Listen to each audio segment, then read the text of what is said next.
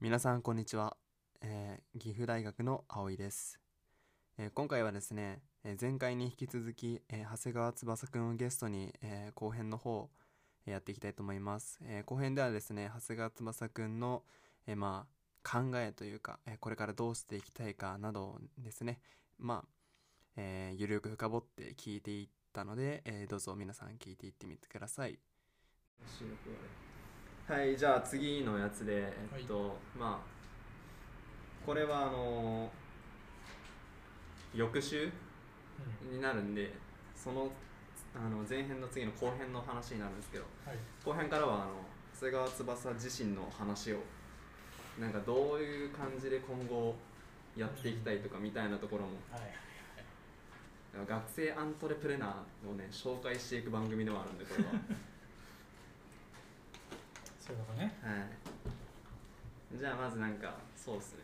今やってることみたいなああ、はいは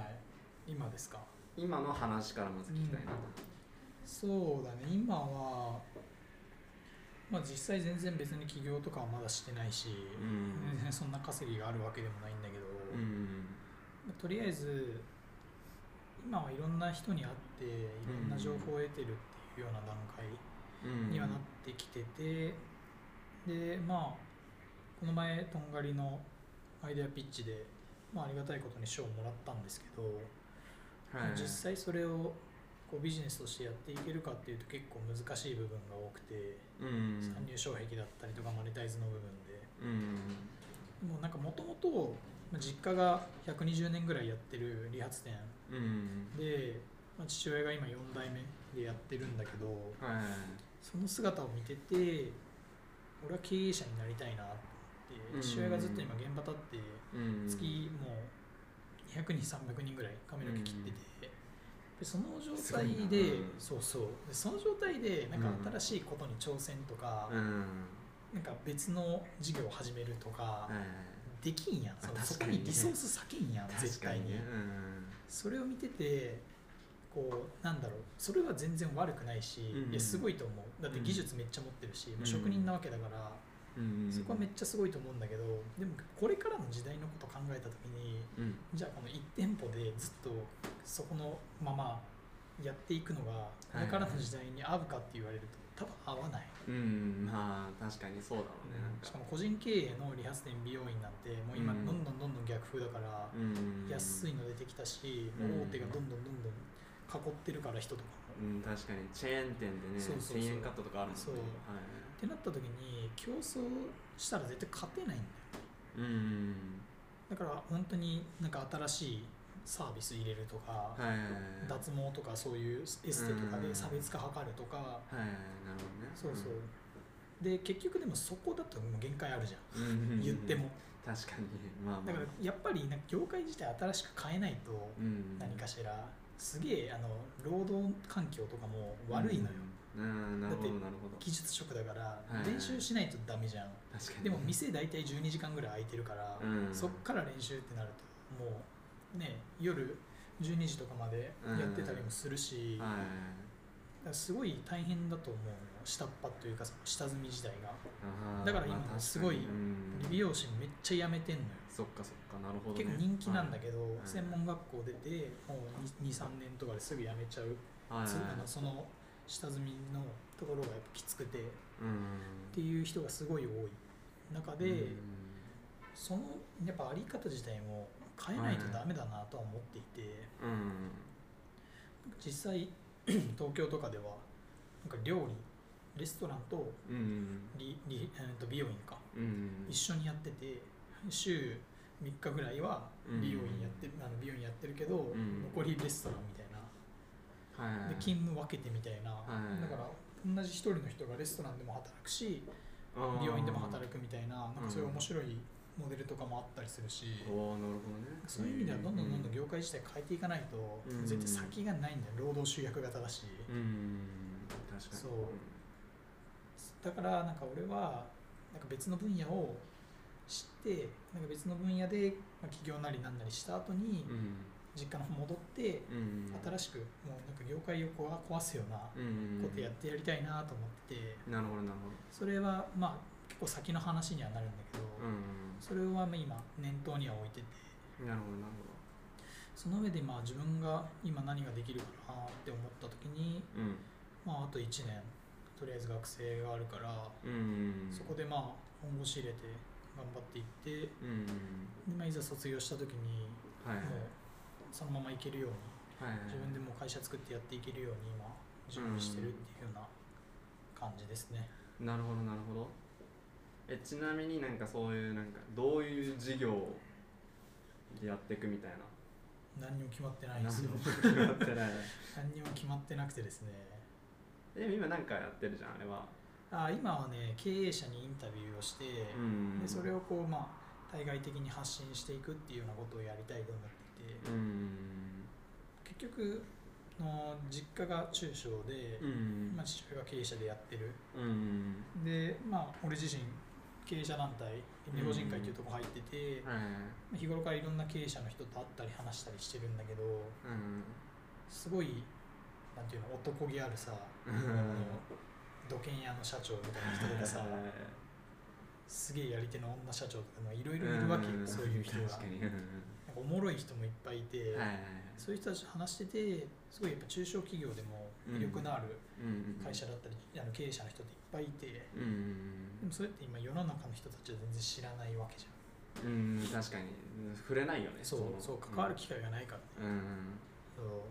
だからなんかそれをもっとねこう外に発信していきたいなと思って今いうんうんうんろんな人にインタビューさせてもらってて、なるほどなるほどで最近ありがたいことに、ね、そのインタビューした人からまた紹介でみたいな感じで結結構まあまあ大きいとこにもインタビューとか行かせてもらえるようになって、はいいいとも方式ではいそうそうそう そうそうそうそううん数珠つなぎみたいな感じでさ、はいどんどんどんどん今広がってて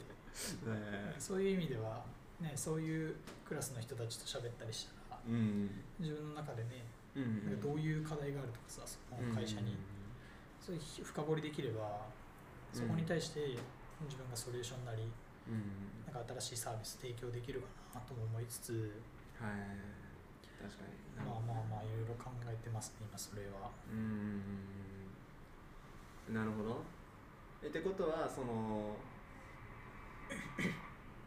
来年4年の間でなんかこれ今のそのやってることを引き続きやっていきながらみたいな、そうだねとりあえずで今やっぱりなんか俺自身がうん売れるものもないし、うんまあ能力的にも別にスキルがあるわけじゃないから、うんな例えるばほど動画編集、サイト制作できて、はいその受けれるとかないから、あまっあてなった時にじゃあ俺何ができるんかなっていうのは今考えてて、うんそういう意味でその、まあ、どっかに一回うん修行みたいな感じで、まあ、インターンなりなんなりで、うんまあ、ちょっとの間うんそこで勉強させてもらって、うんでそこから行くっていうのはすありかなとは思っていて、うんなるほどなるまあ現状今のまま何かやるっつっても何も出てこんし、ほどうんはいはいはい確かにそう営業能力あるかってないし、確かにね経験がもうないもんねそだっうてそこがやっぱりね学生はかなりマイナスの部分だと思うう。んやっぱ現場に行ってこそなんかそう分かるっていうそのあのねトヨタの豊田章夫社長じゃないけど現場第一でみたいなそうそうそうそうなんかそのスタートアップもなんかもちろんすごいと思うんだけど、うんなんかそこ目指してなくてはいはいはいはいなんか、まあ、実家がね長いこと続いてるところだから、まあ、俺自身も本当に、ね、50年100年先残るような会社を作りたくて、っうんうんてなった時に一発当てるじゃうまくいかんじゃん絶う対に、ん確かにだから絶対なくならないようなうんニーズに対する、まあ、解決策っていうのを出して、うんまあ、別に全然新しいことじゃなくて既存のことでもいいと思ってて、うん それは別に中古車販売とかうんうんなくならんやん多分当分確かにうで今いっぱいあるやん、んうんうんで別にそういうのでもいいと思っててうんうんでもなんかちょっと他とは違う部分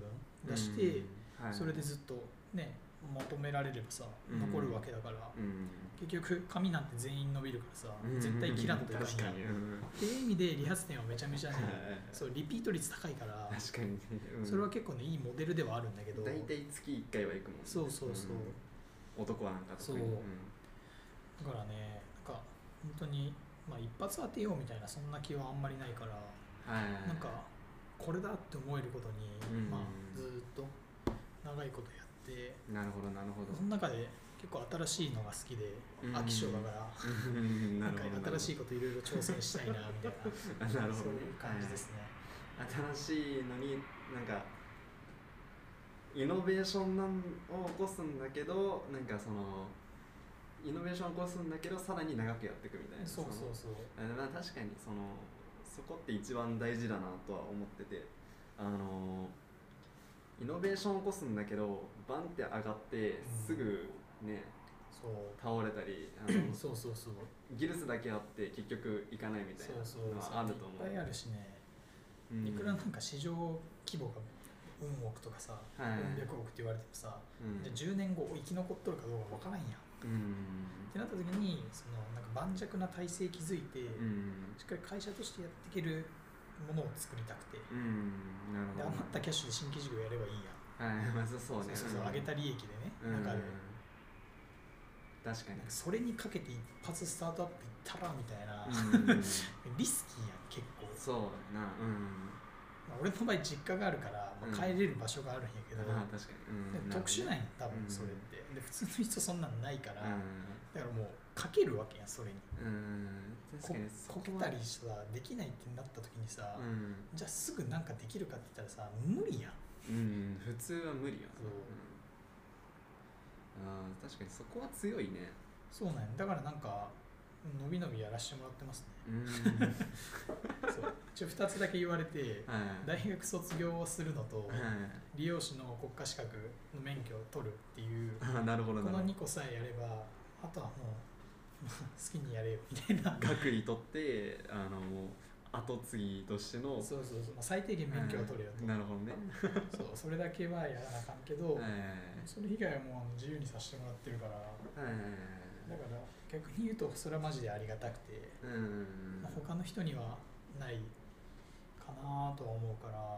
確かにうん確かにね美容師の資格持ってるでめっちゃ起業する人ってあんま聞かないもんね もうだってそういう業界じゃないもん確かにそもそも大卒なんかいない業界 だからさそっかそっかそう専門学校行くもんね大体高卒か中卒しかいないから基本的にうんそっかそっかだからそそこまでね考えてないんよ基本的に特に昔からやってるお店とかはいはいはいはいそれねなんか何何十店舗とか何百店舗持ってるようなところの経営者はうんうんそれはすごいよめちゃめちゃうん考えてるしいろいろでもやっぱ理美容店って個人店がめちゃめちゃ多いわけようんうん一人でやってる確かにうんうんなるほ特どに今結構高齢化してきて昔からずっとやってるおじいちゃんおばあちゃんがやってるところがいっぱいあってさうちの近くにもあるわいっぱそいうそうそう、であれって結局今来るお客さんがいればうん成り立つから、んはいはいはい別に集客をする必要もなくあー、なてるでそのなんていうの年金プラスそれだけうんの収入があればもう余裕で飯食えるわけよほどうん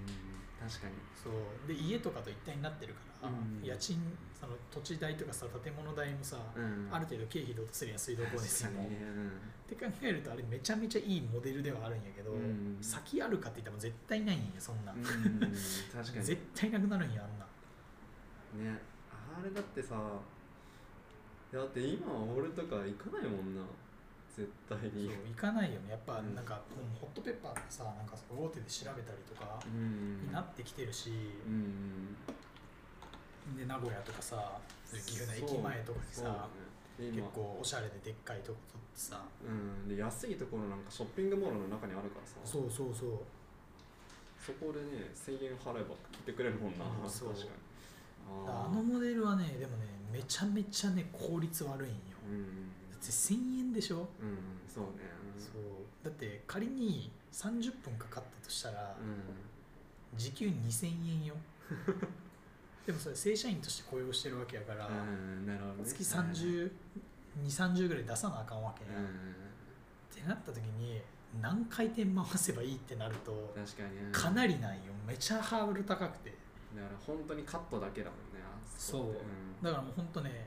下手すると15分とかで終わるうんうんでもブワーって回すから、うで逆にもう人口減ってるやんっんうんていう中でその、まあ、 30年後50年後にあれが残るかって言われると、うんむずいかもしれんよねその時にどうなってるかわからんけど、うんなんか下手したら自動でなってたらなくならんかもしれんけど、えー人がやっぱ切らないといけないっていうモデルな以上は、うん限界点があるんよ確かに安くできるとは言っうんても、そうだよねその人件費が結構ねそう問一題だよ人きなんようん あの仕事ってうんそれも結構問題だなとは思ってるんだけど確かにああそういう課題もあるんだねそうあと給料むっちゃ安いっていうねああなるほどなるほどで髪切れなきゃさ他にないやんやること確かに生産性ないやんそいつ髪切れんかったら確かにねシャンプーに生産性あんまない やん人のシャンプーやれるそうそうそうそうであんまり生産性ないからどうしても給料やっぱ下がるんよ、うんだからやめるしそうそこがねマジでねあの業界の良くないとこうん、で大体さなんかニュースで取り上げられる利用ってさ本当にごく一部の成功してる人ってことだよねそうそうそうそう、もうカリスマって呼ばれる人たち、うん、うんそれででそれでさあのマネタイズできるわけでしょそうマーケティングが成功してるってわけじゃんあれはす確かにげえよだってもうあのアメリカとかのマジうでんすげえ一番トップのそのはいはいはい床屋の人とかはうん、 1回のカットで100万ぐらい動くから 取ってやってんのよすごいなそう1回のカットで100万かはいはいああすげえ世界それはまあ技術もまあもちろんなんやけど、うん結局人間性なんようんうんうん人対人でさめっちゃパーソナルなわけやん体触るしなるほどうんでも確1かに対1で喋るから、うんうんそこはマジであの,、うんあの仕事のすげえいいとこだあとー思なるほっててどないやんこんなうん至近距離でさはいはい鏡越しで確かに目合いながら喋るみたいなうだからなくなりはしないと思うんだけどん、うん、あり方はだいぶ変わると思うねなるほどあそういう、まあ、業界に身を置いている中でうじゃあ10年後20年後っていうところを見据えてん、うん、どうありたいかみたいなああところもちょっと聞きたいなと思うんだけど僕がですかそうです僕自身がですかそうそうそうあなんか今やってることの経験もがまあ生かせてるかうん生かせないかわかんないけど、あの10年後うん20年後ってなった時にその、まあ、利用しでイノベーションを起こしているのかみあ、たう、いなんところも含めてなんかねあんまり先のこと考えないタイプだから、うん、うん成り行きで行く感じで多分行くとは思ってるんだけど、どうなるかは分かんないけど、んまあでも芯は絶対ぶらしたくはなくて、なるほどはいまあ、今その倫理法人会っていうところでも学んでるしいろんな人とうん関わらせてもらって話とかも聞いてるんやけど、はいはいはいで結局人やかはらいどんだけ機械化が進もうが、AI が入ってこようが、うん結局最終的には人だしうん決めるのとかも、で人とのつながりとかで決まるわけじゃんうんう、ねん選挙だって人が選ぶわけだし結局国民うんが最終的にねだって総理だってそれで決めるわけだからあ全部人なんよ、そうだね最終地点は。うんって考えるとその人としてやっぱ魅力ある人間ではずっといたいから、うんうんはいはいでまあ俺が今からでもまあちょっと前だけどずっと思ってるのがうん人の喜び、人を喜ばせることをうん絶対にやりたいと思ってて、うんまあ、それは仕事だろうが別にその、まあ、こういうなんなんでもない時間だろうはが。いはいはいなるほど常に相手を喜ばせるっていうことを考えてあー何かをやっていきたい結果としてそれが利用師なのかはいはい何なのかは分から んけどコメディアンなのかそうそうそうコメディアンかもしれないそうそうでも最近そのなんかうん笑いって大事やなってマジで思ってはいはいなんだろうそのとんがりのアイデアピッチ出た時もうんになんかからめっちゃ思っててうんなんか結局おもろいやつが勝つやん確かにねだおってさもろいことを言ってちゃんと芯のあることを言ってそう一番目立つやつが勝つもんなだってどんだけさうん真面目にさなんかうん喋ったりさ演説してもさ、うんおもろいやつには勝てんやん確かに結局うんはいなんか小学生とかさうんぐらいってさ、うんやっぱおもろいやつめっちゃ人気やん、確かに確かにうん注目の的だしさ確かみにんな寄ってくるしさ確か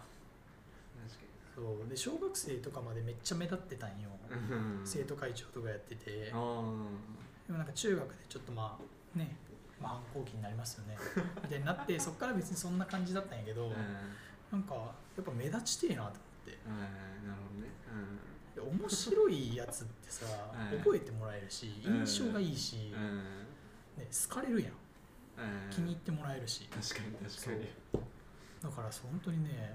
面白さって大事なんやなって、うん最近マジで感じるなんかねそうそれをねすごくね見て隣で見てて思う、んあのだってさタンクトップやんかうん大体、あ大体タンクトップこれさ音声だからさ何もさ多分想像になるんだけど さ視聴者はあのタンクトップでウーバーイーツ背負ってね来たそうあのそれであアイダピッチってね意味わからんでしょだって意味わからんもんねしかもジャケット羽織ってサングラスで さ誰やねんお前ってなるもんな、うん、そうなんだって別にそこだけじゃないしなんか常にないけど、なんかやっぱ面白い人間でありたいなとう思って、んやっぱ芯はぶらさないっていう部分は常に持ち続けたいなと思ってはい